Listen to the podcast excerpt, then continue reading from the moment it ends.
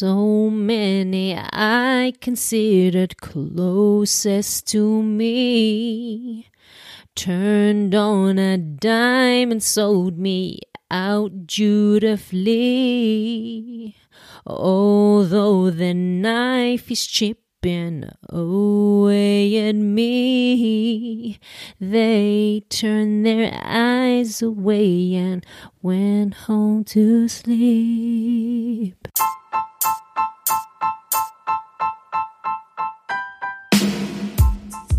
This is not just another fitness podcast. Why? I touch on subjects that not only have I experienced, but most likely you or a person you know has probably experienced it as well. I created the Me Movement on the mic to provide you with relatable content and information on areas of movement, mindset, and health. I'm on a mission to help you filter through life to help you break free of the fitness stereotypes and embrace you while still enjoying a gelato or two. So join me, Sally, and let's get this episode started. Welcome to another episode of Me Movement on the Bike. And that little intro is actually a really old Mariah Carey song. Now, don't hang up yet. Like, I know there's a lot of people out there that aren't big fans of Mariah Carey, but did you know that she's had more consecutive number one hits than the Beatles? Seriously. But anyway, that song um, was basically about her struggles of family, forgiveness, and how how she got through it. So without further ado, this is the new episode. Um, I wanted to chat today about, you know, what what what I've been going through and forgiveness, the term forgiveness, because let's face it, Middle Eastern people, we don't forgive too lightly. And if you are just listening to this episode today, I've just told you that I come from a Middle Eastern background. Forgiveness and anger and how how that's holding you back. Now, I'm not usually an angry person, but I think I've learned that I've, I don't know if it's a uh, it's a good thing. Um, I've learned that habit that uh, when someone d- does something to me where I don't really like it, I tend to dig my heels in. I sack them. I basically take that thing, or say that person, out of my life because I feel as though for me to move on, I need to be able to sever that connection. Now, it's not always a, a healthy habit because from I don't know if you realize, but from my tone, when you're unhappy with the situation and you don't deal with it and you cut it off, it's like you don't have any closure. So I always bring my life experience and, you know, trials and tribulations, as they say, into my work, into my podcast because you know, I want to make it I want to keep it real. Like there's a lot of trainers out there who portray this super squeaky clean diet, lifestyle, zen life when in reality it's not. People are breaking down, especially with the current climate climate climate. Um that could have gone a really bad way that word COVID nine, COVID d- d- Delta strain uh, in Sydney. It's gone a bit hectic. People are over it. Uh, people are protesting. Some people, a lot of people aren't working. Businesses are closed. It's it's it's really sad. So, how can you forgive in this state when it is your livelihood? How can you forgive? You know, like forgiveness is multidimensional. And, you know, there's different ways in which you can. Like some people, like you don't have to be that person's best friend. And I've discovered that because through my own kind of challenges of trying to forgive, um, I've had to go deep and do some research. Like I even I downloaded a podcast about forgiveness. Seriously. I listened to a book about forgiveness. And like my my little issue that occurred it's not even a third of the size of other people's issues. But in saying that, I don't want to devalue the problem that I have. And that's one of the most important things is everybody has their own little roadblocks and issues that come up. It doesn't mean it's less of an issue than someone who has to forgive um, you know, a random person who's killed their child. So that's that's obviously huge, but it's not going to devalue. There's not a scale to go, oh right, 0 to a 100, you're about number 5, so that doesn't really matter. So um yeah, like as I was listening and researching about forgiveness, um I realized I had to sit down and think like why am I why do I need to forgive? Because I was so angry. So angry at this person that did this to me. I was like, how can this even happen after all I've done? And it got me looking at the 12 steps of recovery because that's what it felt like. Um, so, uh, you know, I had to start with like, after many years of denial, it wasn't many years, it was like maybe a few weeks. Um, I had to be honest with myself. And that's the simple admission that, you know, that this happened and there's a reason why it happened, even if it was a really close loved one or someone who I just met. Um, that's the first step of Alcohol Anonymous. The principles that you can apply are just absolutely mind boggling, but definitely relatable. So I had to sit there and be like, stop being in denial. It's not always about you, there's a reason behind it. Okay. Second one here I've got in the 12 steps of alcohol, Alcoholic Anonymous or Anonymous or um, rehab is faith. Before a high power can begin to operate, you must believe that it can. So, um, someone with an addiction accepts that there's a higher power to help them heal. So there has to be something more than um, you just um, forgiving that person. Like there has to be a bit of a reason behind it. The other bit is surrender. Um, you can be really self destructive. Um, and in terms of forgiveness, you can start to hate that person, which I did. And it starts to consume your life, your thoughts. It's like, why did they do that? Um, how can they do that? Again, going through the same thing. So you almost have to surrender and just go, you know what? That's that's their problem. It happened. I, that's the next step. I need to move on. The soul searching um, is the next step. There's integrity. Uh, step five, it provides great opportunity for growth. There's acceptance, there's willingness, humility, and forgiveness. The actual forgiveness is actually further down the 12 steps of, um, of rehab. Further down. So it's like, do you know how much work I had to do to get to the forgiveness part? And as I said, when you forgive someone, it doesn't mean that you're going to be their best friend. I've learned that. It doesn't mean. But forgiving someone for something they've done almost relinquishes the power you have given them or the situation. I'm going to say that again. Forgiving someone relinquishes the power you have given that situation or given them. Now, how do you forgive someone well, it takes time. Uh, it takes a lot of effort and working on yourself. And sometimes when you want to forgive someone, you think you've forgiven them, but then there's this trigger and, and you have this brain explosion of anger. And it's just like the worst scene in your head um, it is the worst scene in your head, and you realize that you haven't actually forgiven them, and then you need to go back and do work on yourself. And that's where the next step comes from. It says maintenance. So you kind of always have to go back and catch yourself because it could be really destructive. And and again, this day and age, we don't need to add things to our lives that are destructive.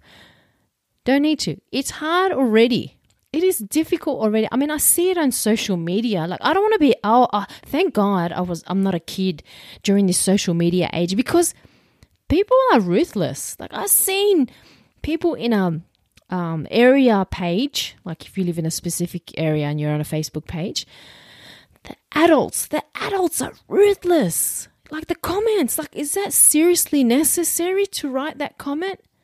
Like some lady was walking in the park and then she had to put a post up about how some um, a dog came up to another lady and it, and it pissed her off. It's like, do you really need to bully someone kind of on the internet? So if this person, if this adult is bullying, imagine the kids. Imagine the magnitude of bullying. So we got to step back here. Step back and be really aware of what we're doing because this could be really detrimental to your not only your mental health but your physical health. Forgiveness takes time and definitely takes willingness. Like I'll tell you how I went through the process of forgiveness. Okay, so something happened, I kind of ignored it. It went on for a while. By the way, don't don't um don't give any money to family or friends. That's the worst thing you could ever do. I'm not saying that I did that, I'm just saying it's a bad idea. So it happened a while ago. Everybody had really good intentions, and then this person dropped off the radar. Trying to contact them for quite some time, nothing. And then they were very evasive or very aggressive um, I was like, oh my goodness, like, how can they do that? It went all, I was in denial about the whole process. But, you know, I know, I don't know what was going on in their lives. I have a very supportive framework and family, and I don't know what was going Not saying that was the right thing that they did. So, for me to go through that whole process of denial, that anger, you know, that, that, that faith, the soul searching, you know, uh, the acceptance, the humility, some willingness. I had to be willing to do the work, doing the research. You know, I thought, like, who the hell researches how to forgive someone? because you know what? It was keeping me up at my night and I needed closure. So I had to do the groundwork. Going through that and coming back and forth, thinking, like, you know what? I have forgiven that person, but then something coming up. So it was a constant, constant up and down battle. And how did I get through it? Well, I did like something, you know, I used to do when I was nine. I wrote a Dear Diary letter because that person didn't want to contact me or blocking my calls. That's another thing. That's just like, that killed me. And if you're listening to me now, it did. It, it, worked. I felt like, you know, I was a crazy ex trying to get in contact with an ex, which is not the case, but that's what I felt like. Like I was trying to get in contact with that person and they wouldn't. And I was like, can somebody hear me? And I guess all I wanted to be was heard and nobody heard me. So instead of writing a physical Dear Diary letter, I wrote an email. I love this. I wrote an email, a Dear Diary email to that person. I put on some Tchaikovsky. Oh my goodness, was it emotional? And if I tell you the amount of pressure and the amount of tears that flowed down my face and out of my soul, it was like this burden just lifted off me. Oh my goodness, the burden of the pressure of the effort of the years put into this relationship and then the outcome. Uh, it was just, it's going to sound hippie. It was absolutely freeing. And I would definitely recommend it if you cannot speak to a person or if they refuse to speak to you and get some closure write a letter, write an email, and hit send. Because once I hit send, I felt like a completely different person. All those nights that, you know, I'd sit and think and be like, why are they doing this? Why? I just, I was like, well, I'm never going to know why. And they're probably never going to talk to you. Maybe now, maybe they'll never, well, definitely we will be crossing, crossing paths. I'll tell you that. That's what happens when you live close, if you know what I mean. But I felt completely better. Uh, and I felt like, you know, I was on this road to recovery. And the most important thing, I let it go. I let that pressure go. And, you know, the ball, the ball just left. It's not in his court. It was just gone. Um, and not only did I feel better, I started to function better. I started to focus on myself. It wasn't consuming my brain.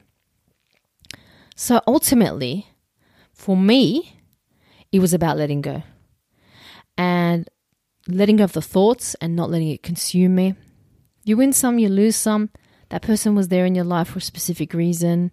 And, you know, maybe I'm hoping I'll never make that mistake again because that was a painful emotional mistake. Even though I was ghosted by this person, I was blocked. Um, and I always I used to ask myself, how do you forgive a person who doesn't ask for it? Exactly. How do you forgive a person? Because people don't they don't want your forgiveness. They're that angry or they don't think they've done anything wrong. And these are the things that circulated my mind throughout that forgiveness process.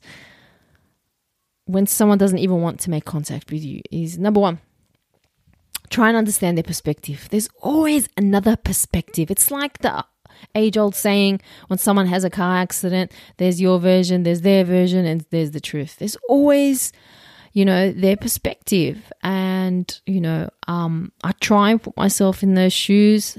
That was really hard. They're really hard to put, put my feet in those shoes. But that made me move on to the next step, which was write a dear letter, dear diary letter, dear diary and email it or send it to that person and put it to rest. Like actually bury it. Done. Dusted. Thank you very much. Close the curtains and move on.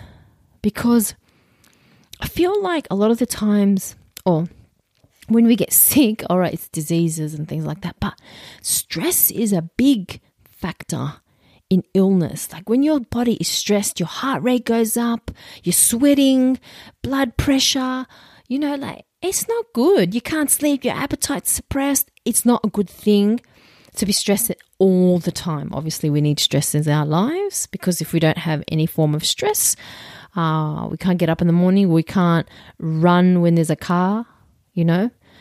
We need to have that in our lives. Uh, number three, you don't have to be best friends. So if you give, if you forgive someone, you don't have to be their best friends. Um, people don't need to be in your life and I seem to always be repeating things today. People don't have to be in your life. They don't. That's it, done, dusted. And then the last one is move on, move forward. And that's my little journey of forgiveness from the whole denial aspect to realizing it's like the 12 steps of Alcohol- Alcoholic Anonymous recovery to having formulated uh, my little dear diary to reading to to getting uh, to doing some research on different types of forgiveness and putting it to rest and knowing that life will move on. You've done the best that you can and you wish them nothing but best. Good luck to you because you're never going to get this thing again. You're never going to be in this area, in this energy force because it hurts too much. The time is done, and that's it. You've wasted your chance. But that's my little wrap up on forgiveness and anger. How is it holding you back?